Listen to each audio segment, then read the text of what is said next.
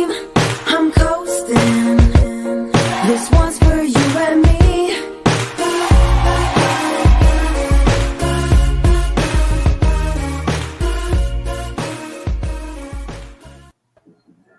Welcome to the Aftershock. I'm Phillip Leyva, hosting today with Colin Etnire and Alex Morgan.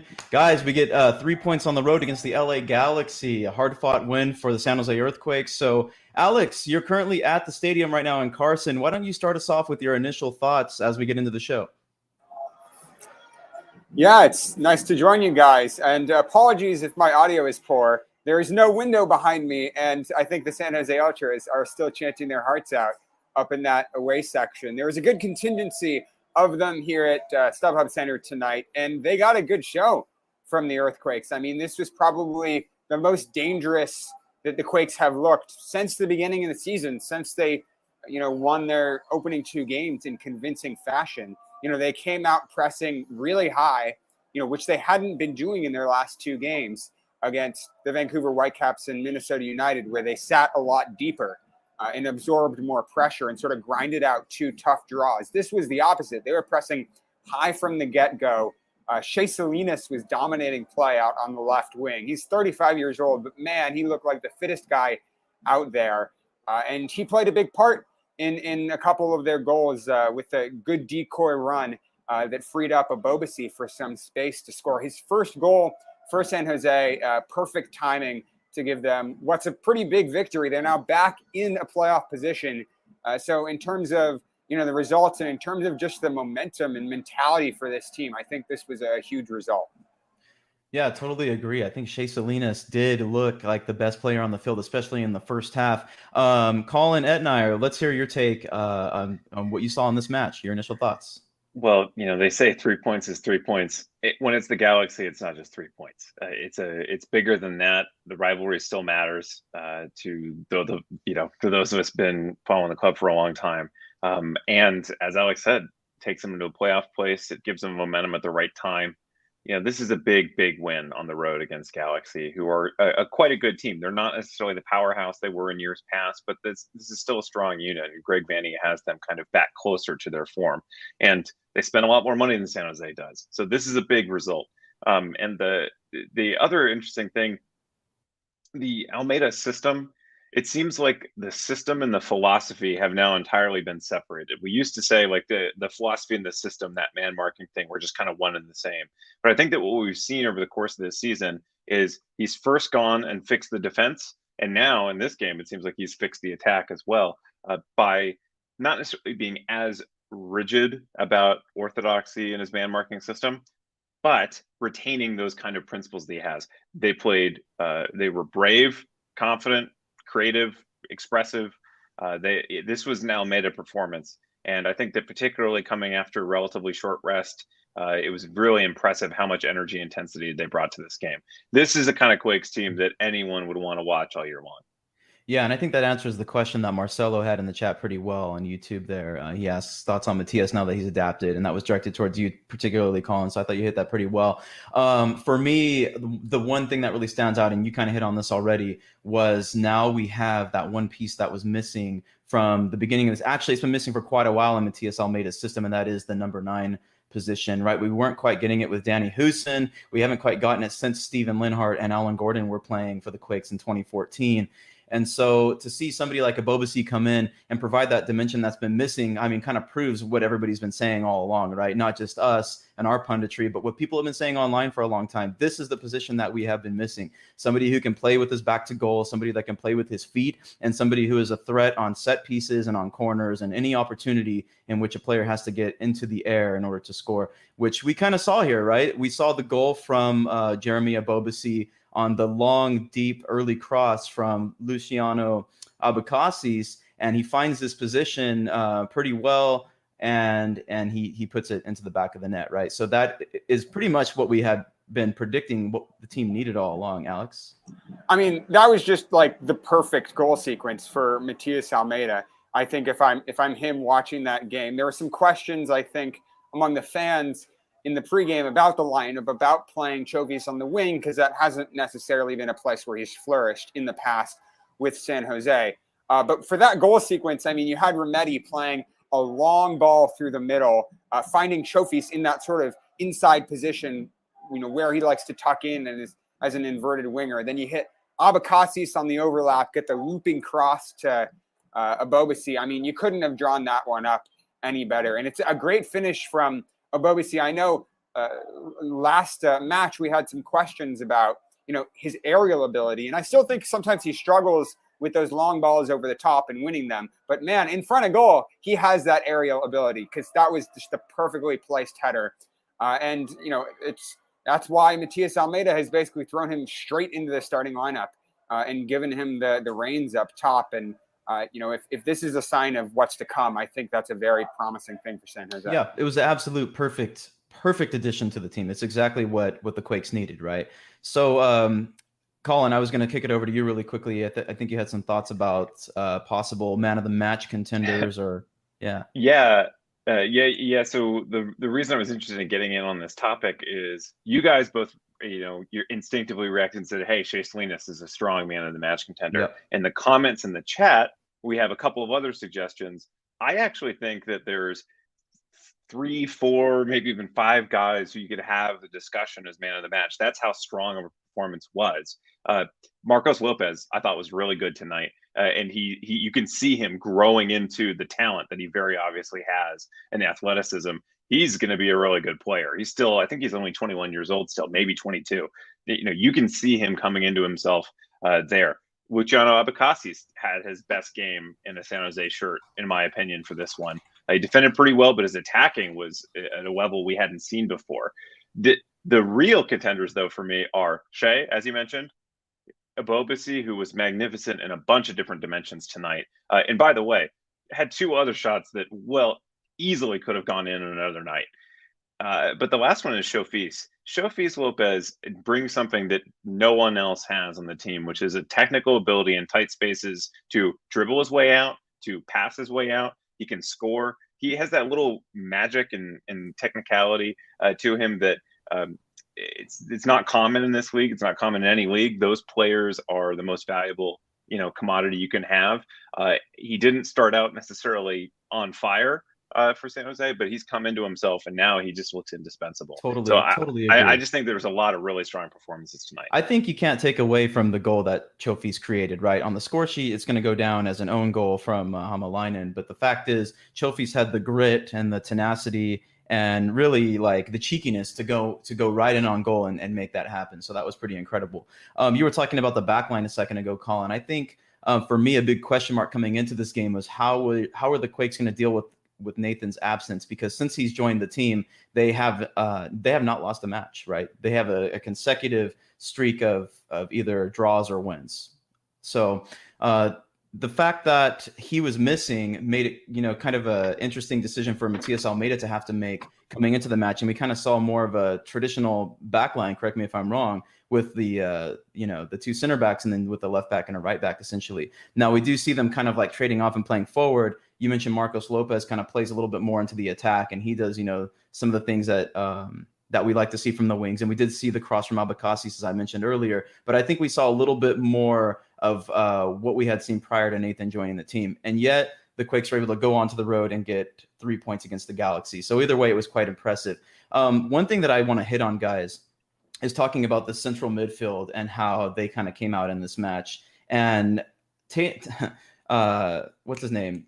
Twellman on the broadcast on the E ESPN2 broadcast had mentioned that they looked really fluid, and I'm not sure if that's how I would necessarily characterize what we saw in the midfield. So I'm talking particularly with Eric Remedi and Judson and Jackson Yueill, and then with you know uh, Chofis kind of like playing on the wing and as an you know as an inverted winger, as you mentioned, Alex. Um, I'm interested to hear what your guys' thoughts are on on how effective and predictable or unpredictable this midfield was going up against the Galaxy. Uh, yeah, I mean, I think that earlier in the season, if I had seen that midfield, uh, I would have been a little skeptical because earlier in the season, the you know putting all three of them in there, Judson, Remedi, Yueill combination, it didn't work. They weren't able to break teams down. Uh, Yueill at the ten wasn't working, uh, but tonight it worked really well. Uh, tonight, I thought they were you know playing through the midfield well. You see that in the build up to Ebobisse's goal. You saw them able to, I think one thing they were able to do really effectively was switch the ball today. You saw a lot of long switches, long diagonals that sort of instigated uh, attacks. I think there was a ball by Chofis, really long diagonal that was just gorgeous over the top that set up the chance where Abecassis hit the crossbar. And mm-hmm. I, I, think one of the things that's making it work so well is actually the partnership that Jackson Yueill has formed with uh, Ebobisse up top.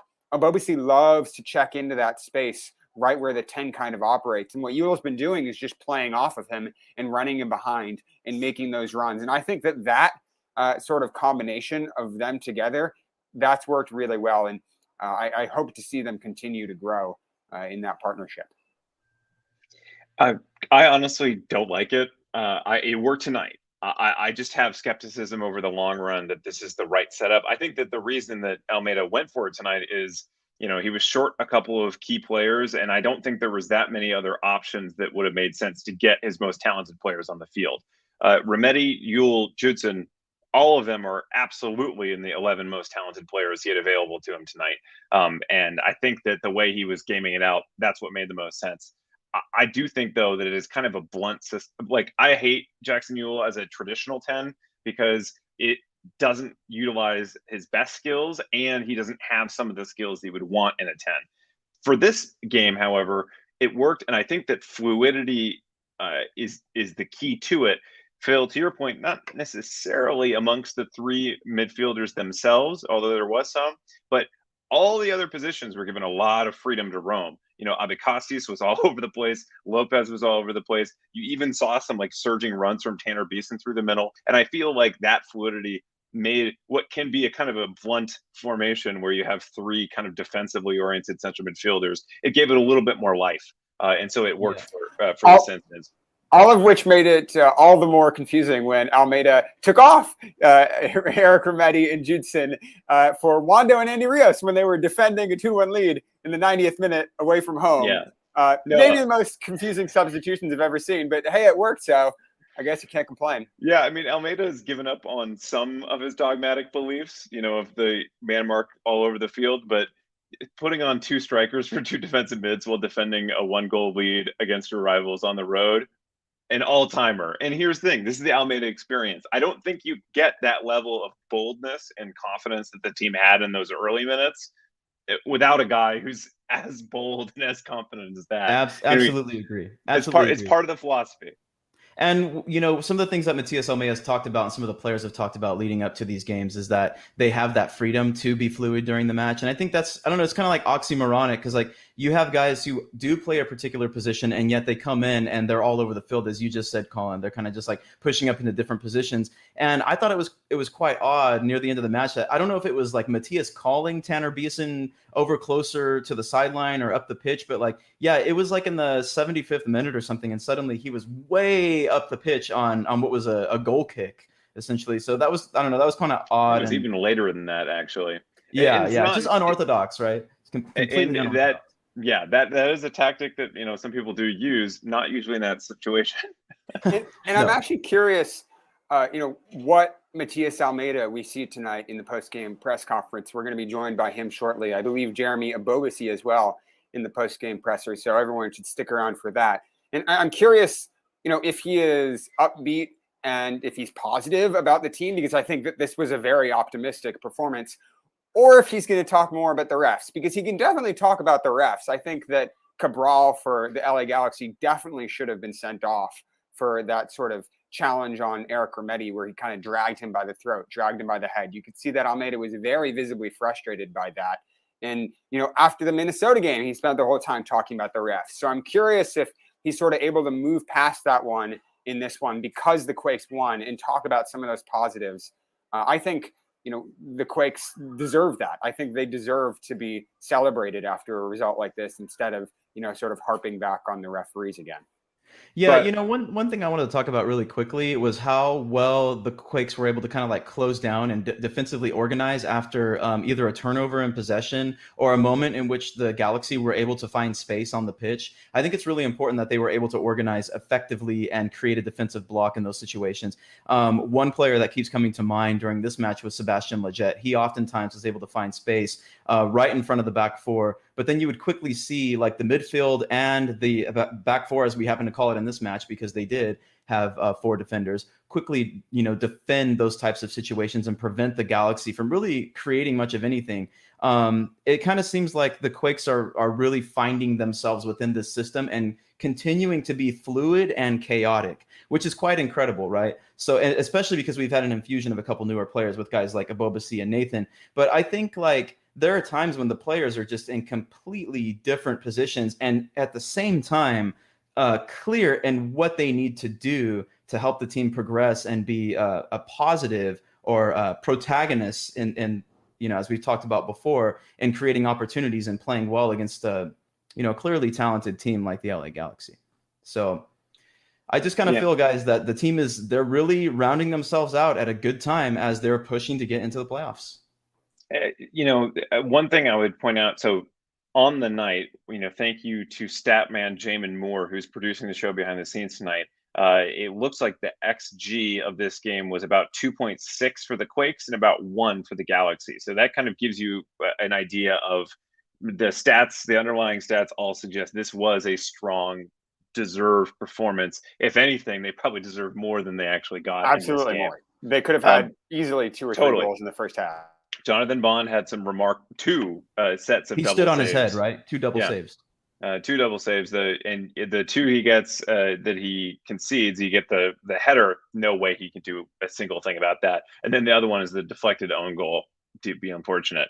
I will say, however, that if you're looking at the XG stats for the course of the season, the Quakes eh, haven't really gotten a particularly good set of statistics on that account this is the kind of performance we need to see more of. And I, I think that I'm a little bit hesitant to buy into the idea that this is the new Quakes that we're getting. I think that they're still thin in some spots and, you know, a, a, a couple bad performances and they're right back out of the playoffs. Well, Colin, I, I, think... I, was just thinking about that, Colin. How like how quickly so many people have forgotten how terrible the Quakes were earlier this season. So let's remember how quickly that can shift. Although I want to keep it positive. Now, Alex, I think you're about to say something. I wanted to, to propose something else to you as well as you're going into the, your next bit of analysis. Could you kind of like give us an idea of what it was like at the stadium tonight? Uh, what it was like for you know Quakes fans, because I know there was the small group up there. Some of our friends were there at the match, uh, and what it was like in the press booth uh, for you.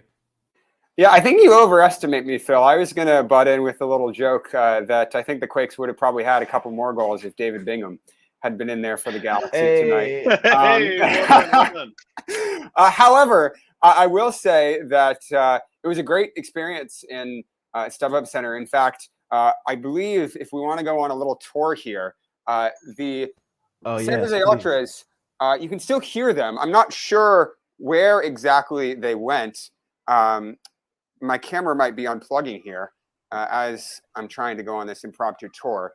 Uh, they were in the top right corner of the stand, and now they are, I think, outside of the stadium, still making a ton of noise. So I'm going to go back awesome. to my little setup over here. As they should be. As they should be. Big up. shout San Jose Ultras who made the trip. Well, that's right. Yeah. To drive all the way down there to Carson to show support, and it can be tough it can be tough, you know, when you have all those those jerk Galaxy fans out there. I know it's a spicy rivalry. Yeah. Speaking of which, I think MLSsoccer.com kind of blew it by not putting the um, LA Galaxy and San Jose Earthquakes rivalry up on their little poll that they that they had. I don't know if you guys saw that. Actually, they they left out Toronto FC and, and Montreal Impact. Or well, I guess they're not Montreal Impact anymore, right? They're Foot Club Montreal. Club. Club de Foot. Yeah.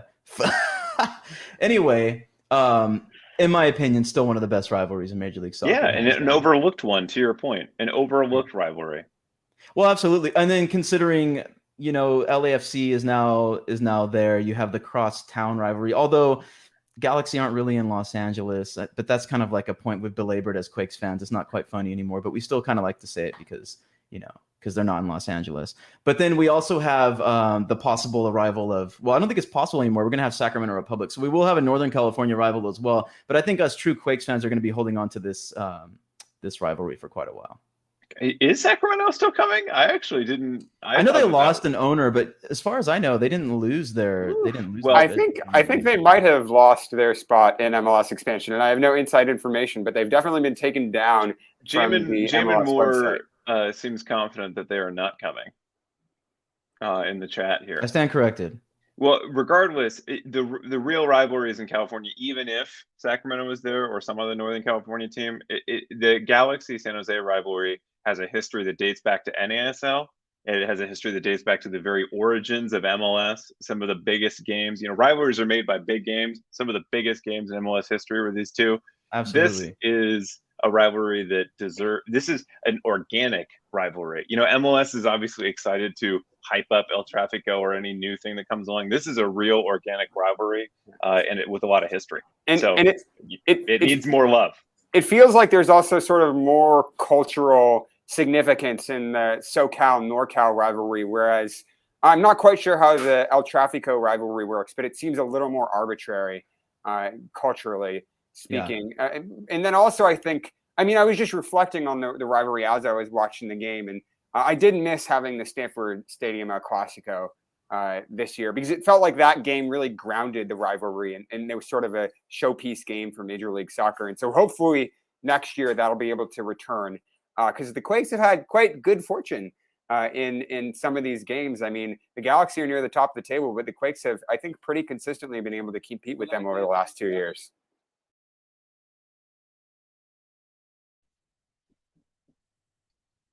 All right, looks like we're going to the uh, presser of Matias Almeyda. We're joined by head coach Matias Almeyda. We'll start by taking a few questions in English, followed by a couple more in Spanish with no translation. Let's get started with Jamon Moore. Unmuted. Good evening, Matthias. Congratulations on the win. Thank Really felt like the most complete performance by this team in, in quite some time, despite your long unbeaten streak. It really felt like a lot of players stepped up in a big way tonight with no Nathan, no Cristian Espinoza, a different lineup than maybe you would have otherwise fielded, but it felt like a very strong performance. What's your analysis of the game uh, from what you saw? Muted. el equipo eh, lleva mucho tiempo eh, sin perder, este se sintió como la actuación más completa del equipo en mucho tiempo. Eh, aunque faltaban varios jugadores como Nathan y Cristian, eh, varios jugadores rindieron bien. Eh, ¿Cuáles qué son tu eh, pensamiento del partido? Ante todo, buenas noches. Firstly, good evening. Eh, para mí, hace rato venimos jugando, hemos mejorado mucho. To me, we've improved a lot um, for a while now. Eh, por ahí, de- en tantos empates, merecíamos algún triunfo. Maybe in so many draws, we deserved uh, some more victories. Eh, y creo que hoy la actuación, al ser un clásico, resalta más. I think uh, today, uh, the performance, due to it being a derby, it stands out more. Me gustó mucho cómo jugó el equipo. I really liked how the team played. Me había gustado mucho cómo había jugado el partido pasado con 80 minutos, con 10 hombres. I really liked how they played the last game, um, even though we were man down for 80 minutes. Entonces nosotros recuperamos la identidad de lo que pretendemos ser como San José. And we recovered our identity into how we want to be as San Jose. Hoy la calidad del rival era muy buena, Uh, the opponent today had a really good quality. un rival que viene ganando todos los partidos, está ahí arriba. They're an opponent that's been winning games and they're high up on the table. y sabíamos que teníamos que hacer un partido sumamente inteligente And we know we had to make a really intelligent, we had to play a really intelligent game. y creo que tuvimos muchas chances de hacer gol y el arquero de ellos realmente fue la figura. And uh, I think we had a lot of uh, chances to score, and their uh, their uh, goalkeeper was their standout player. Eh, creo que fue merecido el triunfo. I think that the win was deserved. Thank you, Matthias. Next question comes from Alex Morgan. Hi, Matthias. Thank you for joining us. Congratulations on the win. Thank you.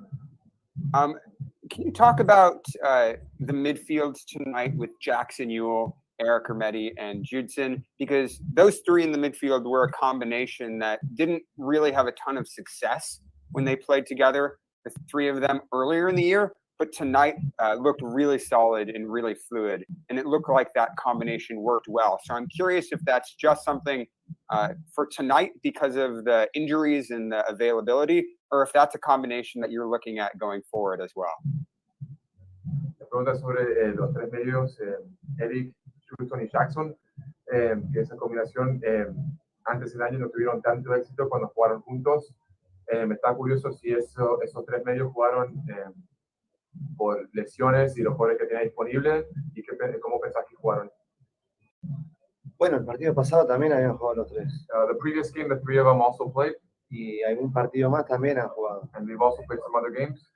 Eh, creo que yo no me detengo ni en tres, ni en cuatro, ni, ni en uno. I don't get caught up on one, two, or any. Yo me detengo siempre en cómo trabajamos como equipo. I always uh, just take away how we work as a team. Nosotros estamos jugando con algunos jóvenes We've been playing with some youngsters, y eso me da mucho placer verlo a Tanner de la manera que lo está haciendo cuando hace un año y medio jugaba en una universidad It gives me great pleasure to watch Tanner the way uh, he's been playing. When a year and a half ago he was playing um, college level.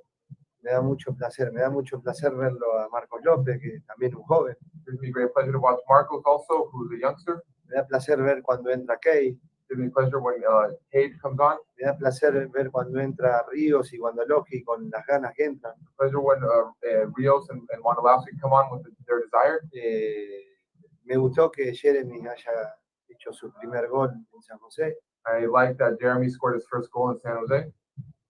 Me gusta ver a Chofi después de un año y medio que no jugaba, verlo de la manera que va creciendo. I like to watch trophies after a year and a half of not uh, playing to see how he's growing. Y me gusta ver a los compañeros que no les toca jugar, cómo apoyan a los que juegan. And I like I enjoy watching their teammates who are not playing support the ones who are playing. Nosotros tenemos una, una identidad de juego We have an identity of play y ellos lo saben. and they know it. Eh, y cuando hay triunfo nos pone contentos, pero con mucha tranquilidad para seguir creciendo. And when there's wins, it makes us really happy, but it's staying calm to keep growing. Pero siempre me detengo en, en todo el grupo y no en algún jugador. But I always. I always take away the entire group and not just one player in particular. Thank you, Matthias. Next question comes from Marco Ukalovic. Bueno, Matías, uh, buenas noches and felicidades. Gracias. What does it say about this team's resiliency to come back after giving up sort of a soft goal there late and then get your own goal? Uh, and have you come to expect that now of this team at this point of the season? Gracias. ¿Qué se puede decir de- de la resistencia del equipo eh, después de, de- de- de me- que metan un gol? El equipo volvió, eh, luchó y metió otro gol para la victoria. Si eso ya es algo que se espera del equipo de esa lucha. Bueno, eso es lo que uno siempre pretende, que no se caigan ante un error o, o ante un rival que te supere en un gol. That's what one is always looking for, for them to not fall when uh, they make a mistake or when the opponent makes a goal. Eso debería ser natural en los jugadores de fútbol. That should be something natural in the players. Me gustó el otro día que quedamos con 10 y enseguida nos hicieron un gol, cómo se unieron ellos. I enjoyed how the other day we were down 10 men, we conceded a goal, how the players unified para defender lo que tanto deseamos. to defend what we uh, hope for so much. Bueno, esa es la identidad que trato de, de transmitirle a, a este grupo y a los grupos que he dirigido. That's what I try to transmit to this group and uh, the other groups that I've coached. Hay un compromiso grande entre nosotros There's a big commitment for each other, y hay un sentido de pertenencia que día a día lo, lo van ganando con respecto a la camiseta que llevan puesta. And there's a sense of uh, belonging that day to day they earn um, when, when they put on the jersey. Thank you, Matthias. We're going to take one more question in English from Jamon Moore. Unmuted. Hi, Coach. Thank you for ask, letting me ask one more question. Your uh, your back line tonight, you had two left-footed center backs. You chose to play Tanner Beason on the right. That really makes three different positions he's played for you on the back line this season. Normally plays either left back or the left center back. How do you feel overall with the combination of players that you put out tonight? Uh, the performance uh, in total for this particular back line, and and how did you uh, prepare Tanner for for playing on the right hand side, which is not his typical uh, side? Thank you.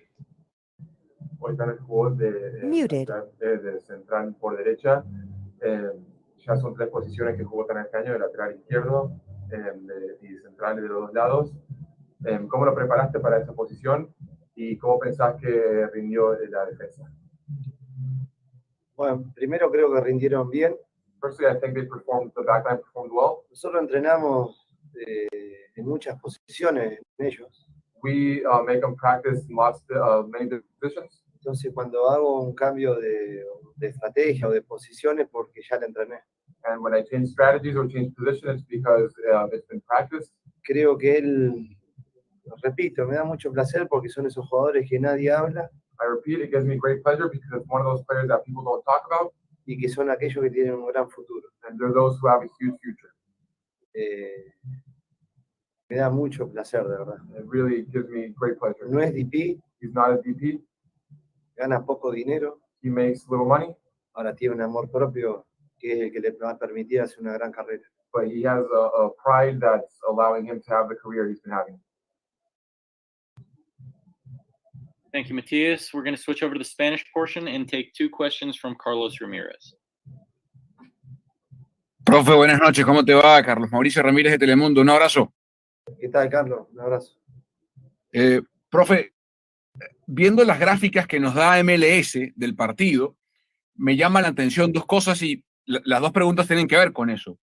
Primero, la, la sociedad de pases de tu equipo, la mayor cantidad de pases se dio en el fondo, entre Alanís y López, entre Alanís y Bison, eh, 59 pases entre, entre los centrales, pero luego los pases más frecuentes fueron hacia los costados, entre los laterales y los extremos. ¿Cuán, import- cuán fluido está yendo ya esa dinámica de salir? Porque es una de las cosas que más le costaba a tu equipo, y lo hablamos hace meses, que la fluidez del, fútbol viniera desde el fondo con naturalidad y se desplegara hacia los lados para luego rematar la jugada en el centro. ¿Cuán conforme estás con eso? Bueno, creo que hemos mejorado en eso porque hemos trabajado mucho con respecto a darle velocidad al balón. El balón debe viajar más rápido. Cuando el balón viaja más rápido hay más posibilidades de opciones de pases porque alejas al rival de la presión. Pero también son todos los partidos diferentes y nosotros analizamos mucho a los rivales. Eh, y bueno, dentro de ese análisis que hacemos, ahí va muchas veces por dónde atacar, cómo hacerlo, porque vemos las debilidades que pueden mostrar ellos y ellos nos estudiarán a nosotros, pero eh, practicamos mucho. Acuérdense que ni bien llegué a San José, me preguntaron cómo iba a ser mi equipo, y mis equipos por lo general todos corren y todos juegan. Dentro del todo juegan están las equivocaciones, que yo las banco porque pongo en riesgo mi trabajo pero no me importa, porque es la única manera que tengo de darle herramienta a los jugadores para que ellos crezcan, confíen eh, y sepan que se van a equivocar. Ahora hay que romper ese, esa barrera de, de debilidad mental, de decir que no puedo. Siempre se puede. Técnicamente los jugadores pueden mejorar hasta que tengan 60 años, porque yo lo pruebo. Cuando jugaba al fútbol no me animaba a patear de zurda, y hoy que pateo 100 pelotas por día, pateo de zurda. Y pateo bastante bien. Entonces creo que pasa mucho por la confianza, por lo que mostramos, por lo que trabajamos. Eh, y bueno, cuando se dan esta clase de triunfo nos pone muy feliz porque realmente le dedicamos mucho tiempo, mucha pasión, mucho amor. Mucho amor tenemos por lo que hacemos con el staff. Y los jugadores han interpretado este sentimiento que tenemos con respecto al fútbol. Y, y la segunda, Matías, quedándome con esa línea, pero del otro lado, eh, hoy el Galaxy dio 477 pases. Te pregunto si sabes cuántos fueron entre Kevin Cabral, Jovejic y Kiestan, por ejemplo, y Efraín Álvarez. No, la verdad que no, no voy contando todo eso. Eh, Bueno, te, te doy la, te doy la respuesta, Matías. Sí. Cero, cero. Tu equipo no le permitió un solo pase de 477, ni uno fueron entre los tres atacantes. ¿Qué te dice eso? Bueno, era el trabajo y, y dónde debíamos bloquear, porque ellos han mejorado muchísimo y tienen un gran potencial ofensivo. Muy bueno, muy peligroso, rápido, con buena técnica, con gol. Bueno, teníamos que estar ordenados y bien ubicados para, para cortar ese circuito que ha dañado a todos los equipos, inclusive a nosotros. Y cuando te digo esa estadística, ¿qué, qué te genera? ¿Qué sensación te genera saber eso? No, bueno, me da placer porque se planificó, se, se estudió.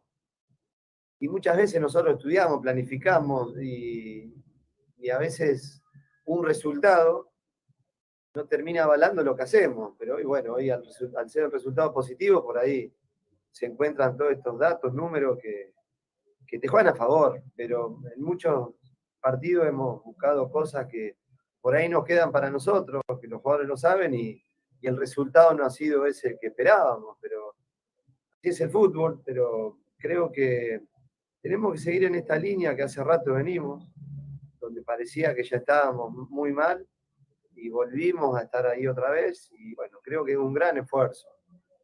Nuestro plantel está luchando mucho, el equipo hoy de Galaxy seguramente está armado con otro tipo de inversión. Eh, es un equipo histórico de esta liga y nosotros luchamos con nuestras armas, con el amor propio, luchamos por honor. Cuando los jugadores que dirijo yo interpretan lo que es el honor, van a dejar todo lo que tienen como lo están haciendo. Gracias, Matías. Gracias. All right. Thank you very much, Matias and Augustine. Congratulations on the victory.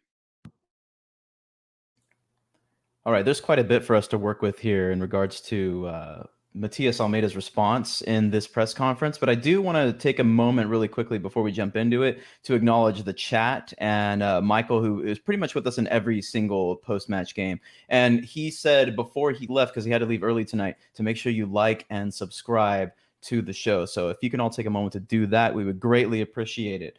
Um, talking about the press conference, though, with Matias Almeyda, I think one thing that I picked up on, and Colin, we were kind of talking about this a little bit before, is that Matias, uh, not only does he seem really content uh, and happy and and laughing here in the press conference, but he expresses um, more of the positives that we like to see from him, that we often see from him in terms of how he feels about his players, rather than harping so much on like the refereeing side because I think that's kind of what we've seen a lot of in the last couple of press conferences. And I went back and watched some of the last aftershock show with uh, with Jamon and Alex, and that's something that you guys definitely highlighted in that show as being kind of like problematic in terms of how Matias is presenting himself and presenting uh, the team and kind of like their attitude and himself being the face of the team in that sense. So um, going back to some of the comments from tonight However, uh, one thing that a lot of the the uh, listeners, the what the people who are watching right now on YouTube are commenting on is the fact that there were no completed passes between the attackers of the LA Galaxy. Now, I cannot back up the stat, but I'm going to trust the stat since it came from Carlos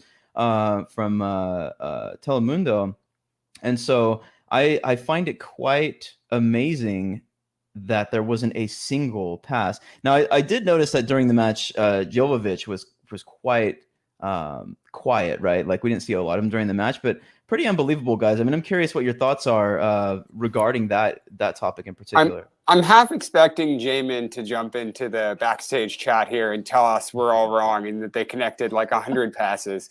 But um, no, the, the San Jose's defense was really rock solid, and I think that's probably the reason why Almeyda spent so much time talking about the defense in that post-match press conference. I mean, he was really effusive for his praise in Tanner Beason, and for the last couple games, he's actually mentioned Tanner and you know how much uh, he's impressed with him and the transition that he's made from playing college to playing at the the Quakes level in MLS. And you know he he's been a starter now for a long time. First at left back, and now he's moved back into that center back position.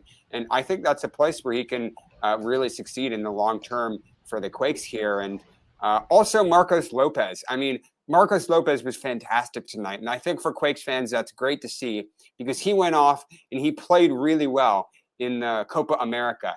Uh, over the summer for Peru. And he had an outstanding tournament. I think it elevated his reputation, his status internationally.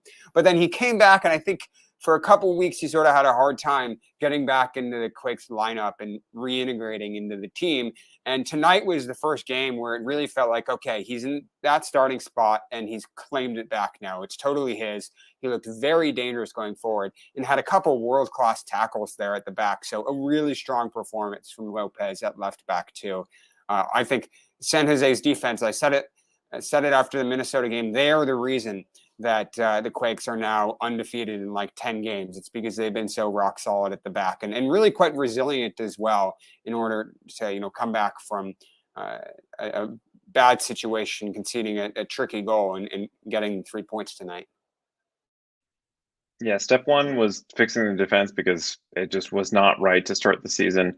Uh, and quite frankly, I think that it could probably use some improvement over the offseason as well because as Valda Alanis skilled, very composed, clever defender, does look like he's losing a step, and that that Olympico that was allowed when he was on the front post with no one else to mark. You know, that's the kind of thing that I think a more athletic defender would have been able to take care of more comprehensively. Uh, but tactically, the, the chances are few and far between. The stat, as I said, from or as Carlos said, and you know we're repeating here, was that the uh, Galaxy attackers did not link with each other at all this game, and to me, that passes the smell test. That is kind of what I observed. Joveljic, almost nothing of the ball. Cabral did get the ball sometimes in halfway dangerous positions, but mostly dribbled down cul-de-sacs and didn't find anybody else on the end of it.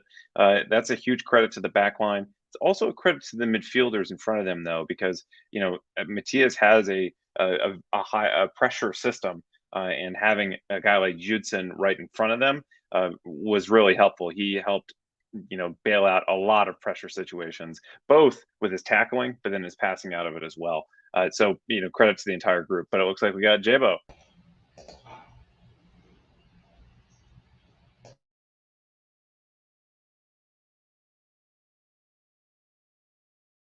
Thank you for joining us tonight, and congratulations on the goal. Um, I'm curious, you know, how it feels uh, to score your debut goal for the Quakes, and you know how that play went down from your perspective. Yeah, it's very exciting. Obviously, I've, I've been brought in here to to add my quality to the group, uh, to an already very strong group, which is what I learned even more so the minute I got in from, you know, the first guy to the guy that's not dressing is a group that's united and, and working towards the same goal and everyone's ready to step up.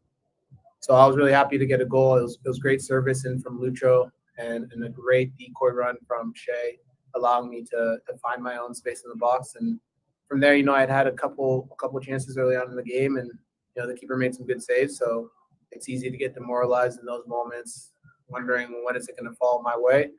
Um, but it's also part of the growth and the development of a striker is being relentless and understanding that even if you're missing chances, even if the goalie's making good saves, there's another chance that's coming your way. And and I was happy that you know I was able to meet uh, the quality of the cross that came in with a, uh, a quality finish as well. Thank you. Next question from Jamon Moore. Unmuted. Hi, Jeremy. Thank you for taking the time to talk with us this evening. Congratulations on the goal and the win. Um, it may seem like a little bit of a boring question, but you certainly have every moment since you've stepped onto the pitch for the Quakes, you've played every second so far. Um, are you expecting to play a full 96 uh, minutes or however long it takes in order to, to grind these results out? And, uh, you know, uh, how, how's your fitness at this point in the season and, and being able to, to continue to play uh, uh, full game uh, minutes like this. Thank you. Look, I'm here to, to fulfill whatever the coach needs in a given moment, whether he needs me to come off the bench and add energy and, and find goals on the entire defense, or whether it's starting the game and, and, wearing defenses out, hopefully getting some goals and and either finishing out the game to, to close out like I did tonight, or uh, making way for the next person to add that relentless energy. It, it's a team environment and team first from everyone here, so whether I'm starting and playing all 90 or coming off the bench or whatever it might be, I, I we're all working behind uh, the leadership of the coach, and, and I'm pleased to play my part in that. Thank you. Next question from Marco Ukalovic. Hey, Jeremy, congratulations again on your first goal as a, as a San Jose Earthquake. You know, Bond made some good saves in that end of the first half. Then he hit a crossbar uh, in the second. He easily easily could have had two, if not three, goals tonight. So at halftime, did you pretty much feel that it was going to be inevitable that you were going to get on the scoreboard tonight? Yeah, yeah, I go back and forth. Uh, sometimes I feel like when the goalie's making good, saves, then it might not be your night, but it's it's part of the ethos of this team to to keep going and continue to find a way forward. And that's something that I've had to adapt to on the fly, and that, that's showing, I think, in tonight. Missing a couple chances, allowing goalie to make some good saves, and and continuing to push on for that third goal. You know, even when we take a step back and and concede a goal, the mentality of the team to go find that game winner in the end you know, symbolizes what this team's capable of to go on the road in the Cali Clasico against another Galaxy team that's very strong, you know, near the top of the table. And I'd played them several times in Portland and had difficult games as well. Uh, so to to show that resilience and not put our heads down and not allow them to capitalize on the momentum from uh, equalizing the game, that shows what this team can be if we're uh, in tune for 90 minutes, and, and that's what we were tonight.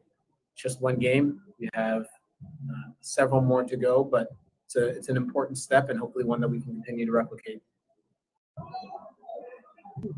Thank you. We're going to take two more questions, starting with Carlos Ramirez. Uh, hi, Jeremy. Carlos Ramirez, uh, NBC Sports Bay Area and Telemundo. Uh, it was your first Cali Clasico. Um, and with this, you scored six goals in seven matches against the Galaxy. What is it about this team that you can find your way against them? And how did you feel with your, I mean, how did that first Cali Clasico land with you?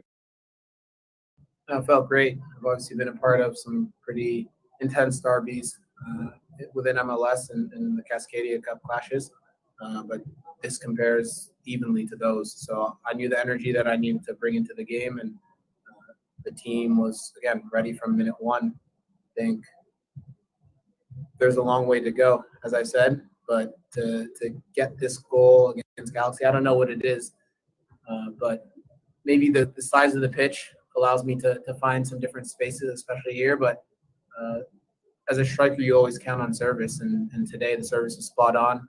You know, not only on the goal, but in the first half on some of the corner kicks, and and you just got to give positive reinforcements to, to the team feeding you balls because those are the types of balls that I want every game. Doesn't matter if it's the Cali Clasico or any other team, an Eastern Conference team. You know, we need to approach each game with the same level of intensity, and, and hopefully, you know, we can find more goals on a consistent basis against any opponent. Thank you. One final question from Alex Morgan. Hi again, Jeremy. Um, I'm wondering about the combinations that you're making with some of the other attackers and midfielders. Um, you know, it felt like you were trying a lot of runs and you know checking into a lot of good spaces in you know the Vancouver and Minnesota game, but maybe wasn't always working out. This game, it really felt like it clicked, and so I'm I'm curious, you know, what kind of uh, combinations you're looking for with you know Jackson Yueill in the ten and some of the other midfielders, uh, and how that interplay felt tonight. Yeah, it felt sharp at times. It felt like this is this is a big field, uh, and the size of this field allows you to really focus on your spacing. Because if you're well spaced and you're sharp with your touches, then you're going to stretch the opponent out.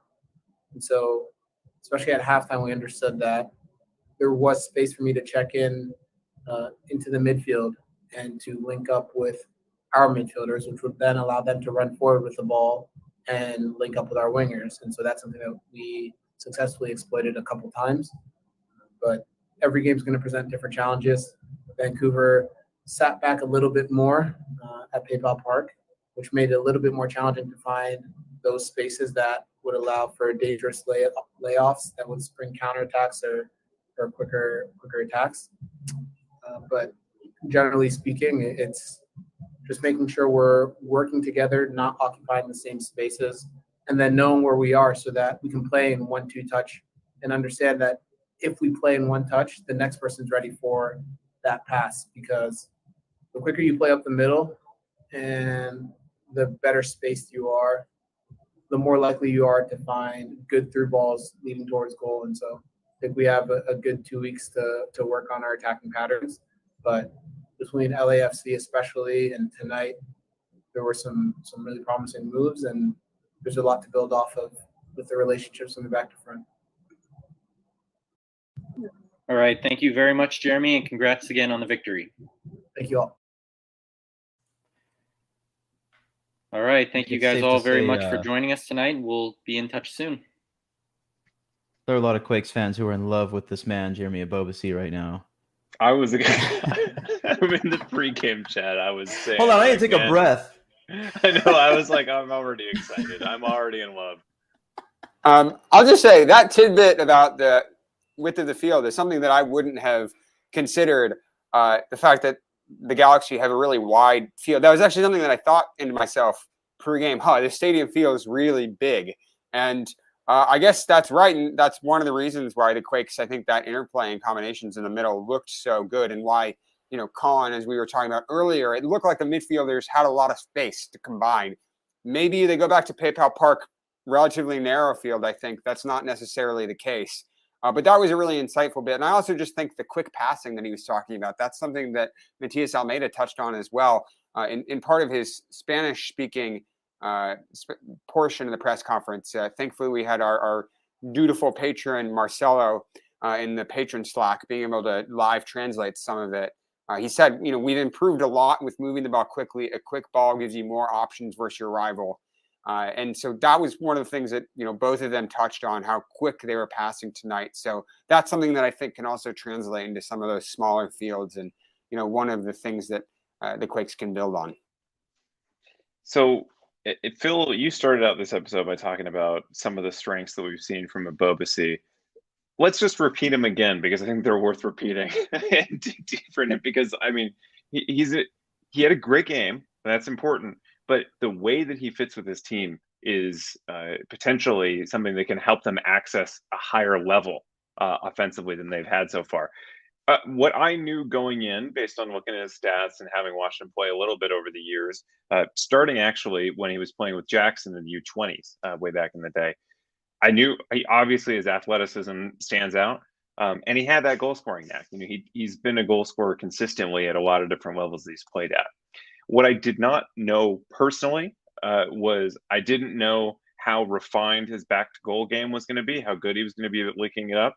Uh, first touch, he had took a lot of really good touches and good controls. He even has this little drop of the shoulder move he does to you know to get out of pressure.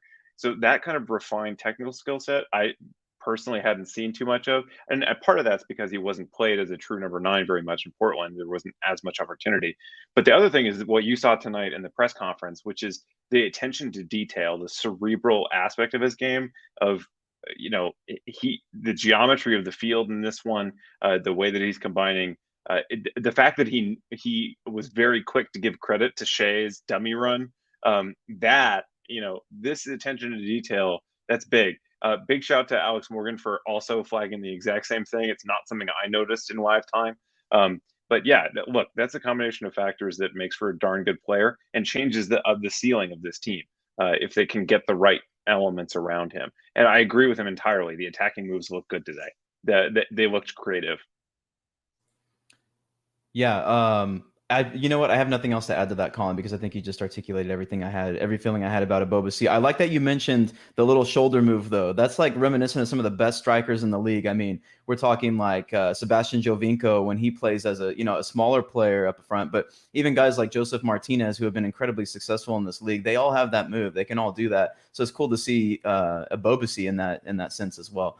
So I think now would be a good opportunity, guys, unless you have anything else regarding Ebobisse and this part of the um, the show, to go ahead and move to the final thoughts portion. Okay. So Alex, why don't we uh, we go, kick it over to you first and give us your final thoughts regarding the match, the show, or the press conference? I mean, this was a great result for the Quakes. Uh, I, I, I said it after the Minnesota game. It feels like their matches against the Galaxy, these big rivalry games, especially when they're nationally broadcast, I think, it, it feels something like a crossroads for the Quakes. And if they lose this one, you know, they're still below the playoff line. You know, two weeks, they kind of lose whatever momentum they had.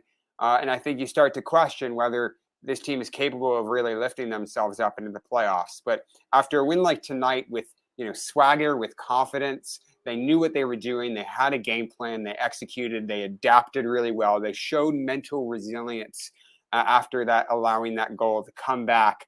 For all of those factors, I think uh, they were firing on, on all cylinders. And uh, I, I, I think that this is a huge confidence boost for the team. And as Jeremy was saying in his press conference, look, they have two weeks off now. They don't play again until September 4th. That is time to drill these things, time to keep building on these things that are working. Uh, maybe give some rest for some players that are injured. You know, we had Cristian Espinoza out tonight with an ankle injury. We heard from Quake spokesperson that that's not serious. He should be back by September 4th for their next game. Uh, but you know they've had a lot of games in quick succession here, and so uh, it's I, I, think a good time for this team to take a breather uh, to you know build on these things in training and, and come back even stronger. And I think that there's a good chance that this is a team that can mount a serious playoff push at this stage in the season if they keep playing the way they did tonight. All right, calling it now. Uh, this is the template. Uh, I, I think that it's always important to never get too excited when things are going well, not too upset when things are going poorly. So I will temper it by saying, you know, we don't know if they're going to be able to replicate this level of performance over and over again. Uh, but this is the template. This is the one that if they follow it, absolutely, that that is the pathway to the playoffs. Uh, and in the off season, they can build on it further because they'll have a lot of flexibility to uh, to improve their roster. So this is an exciting time to be a Quakes fan in a weird way uh, because expectations are relatively low, but the performances are getting better and better. Uh, and it's always a good night uh, when you beat the LA Galaxy. Uh, only other thing I wanted to say is I wanted to mention that uh, we heard, of course, that Zumbi passed away of Zion I this week. he generously, I mean, I, I, reached out to him at the beginning of the season and basically said, like, hey, can we use this song as our intro song? Um, he, he didn't need to respond, but he did, uh, and you know worked out something with us at a very reasonable rate. And uh, it's just you know we're a local soccer blog, and he's a local Bay Area guy, so we were really grateful for that uh, and grateful for his music. So R.I.P. Zumbi, thank you, uh, and you know uh, uh, oh, we appreciate the support. Yeah, well said, Colin. Um, I just want to note that I this match surpassed my expectations and that with Nathan out and Cristian Espinoza out, that seemed like it was going to be a really tough gap to fill for this team. But they came in and they showed the grit, the determination, and the wherewithal to do exactly what Matias Almeyda has been saying all season. That is to play as a team. Um, don't be afraid to take agency, be an individual out on the field and and I just saw so much of that in in a lot of these players throughout the match. And at the same time, as chaotic as it got, as individual as players were on the pitch, they still came together and played as a team. And they did it without two of the better players. Like I think if we asked prior to the match, you know, if we did a poll, uh, which players are are most valuable to this team at this point, I think Nathan would come up and possibly Cristian Espinoza would come up as well. And neither of those players was in the match, and they still pulled this one out on the road against a rival in a really important moment in the season. Um, so, the other thing I wanted to say before we close out the show is I would like everybody to take an opportunity to check out quakesepicenter.com. That is our home base. You can also check out our Twitter account at Quakes Epicenter on Twitter, uh, where you can find our takes. And um, if you follow us on there, you'll see that we oftentimes have um, some really great takes from a lot of our different members of the show. But one of the best places to find those, actually, in addition to Twitter, is to join our Patreon Slack. And the way that you can do that is to is to go to our website, check out our Patreon. It's five dollars a month. You can contribute to our show, not just to the aftershock, but to Quakes Epicenter as well and you can join our Slack and get um, the hottest takes on there as well. Um, if you don't have that much, that's okay. We have other option as well. Other options as well. You can do a custom amount. If you pay two dollars a month, um, you can actually get early access to our, our great articles that are on the website. If you check out the website right now, you'll see that Collins article who are you? Three proposed identities for San Jose is up on there, as well as Jamon Moore's article that was released nearly simultaneously. Uh, six simple steps to hiring the right earthquakes general manager, which I find quite interesting. And I think after tonight, a lot of us are going to be considering whether or not Chris Leitch is going to be that guy moving forward. So those are some things just for you to check out. Highly recommend. We also have the salary spreadsheet, uh, Colin's famous salary spreadsheet up on there as well. And so go check that out at www.quakesepicenter.com. Alex, you got something? And if you want uh, to see more live in-person coverage at different games on the West Coast across the country, uh, that is how you can help make this happen uh, by subscribing to our Patreon uh, to so we're able to fly fly people out to all these different away games and give you guys even better coverage here on the aftershock. We we really appreciate everyone uh, who already is subscribed and part of this wonderful community, and we're we're looking to grow even more so we can uh, improve the coverage from from that angle. Yeah, well said. Um, I have nothing else, guys. I just want to thank everybody for joining us tonight on YouTube. Uh, it's been a lot of fun. Take care. Thanks, everybody.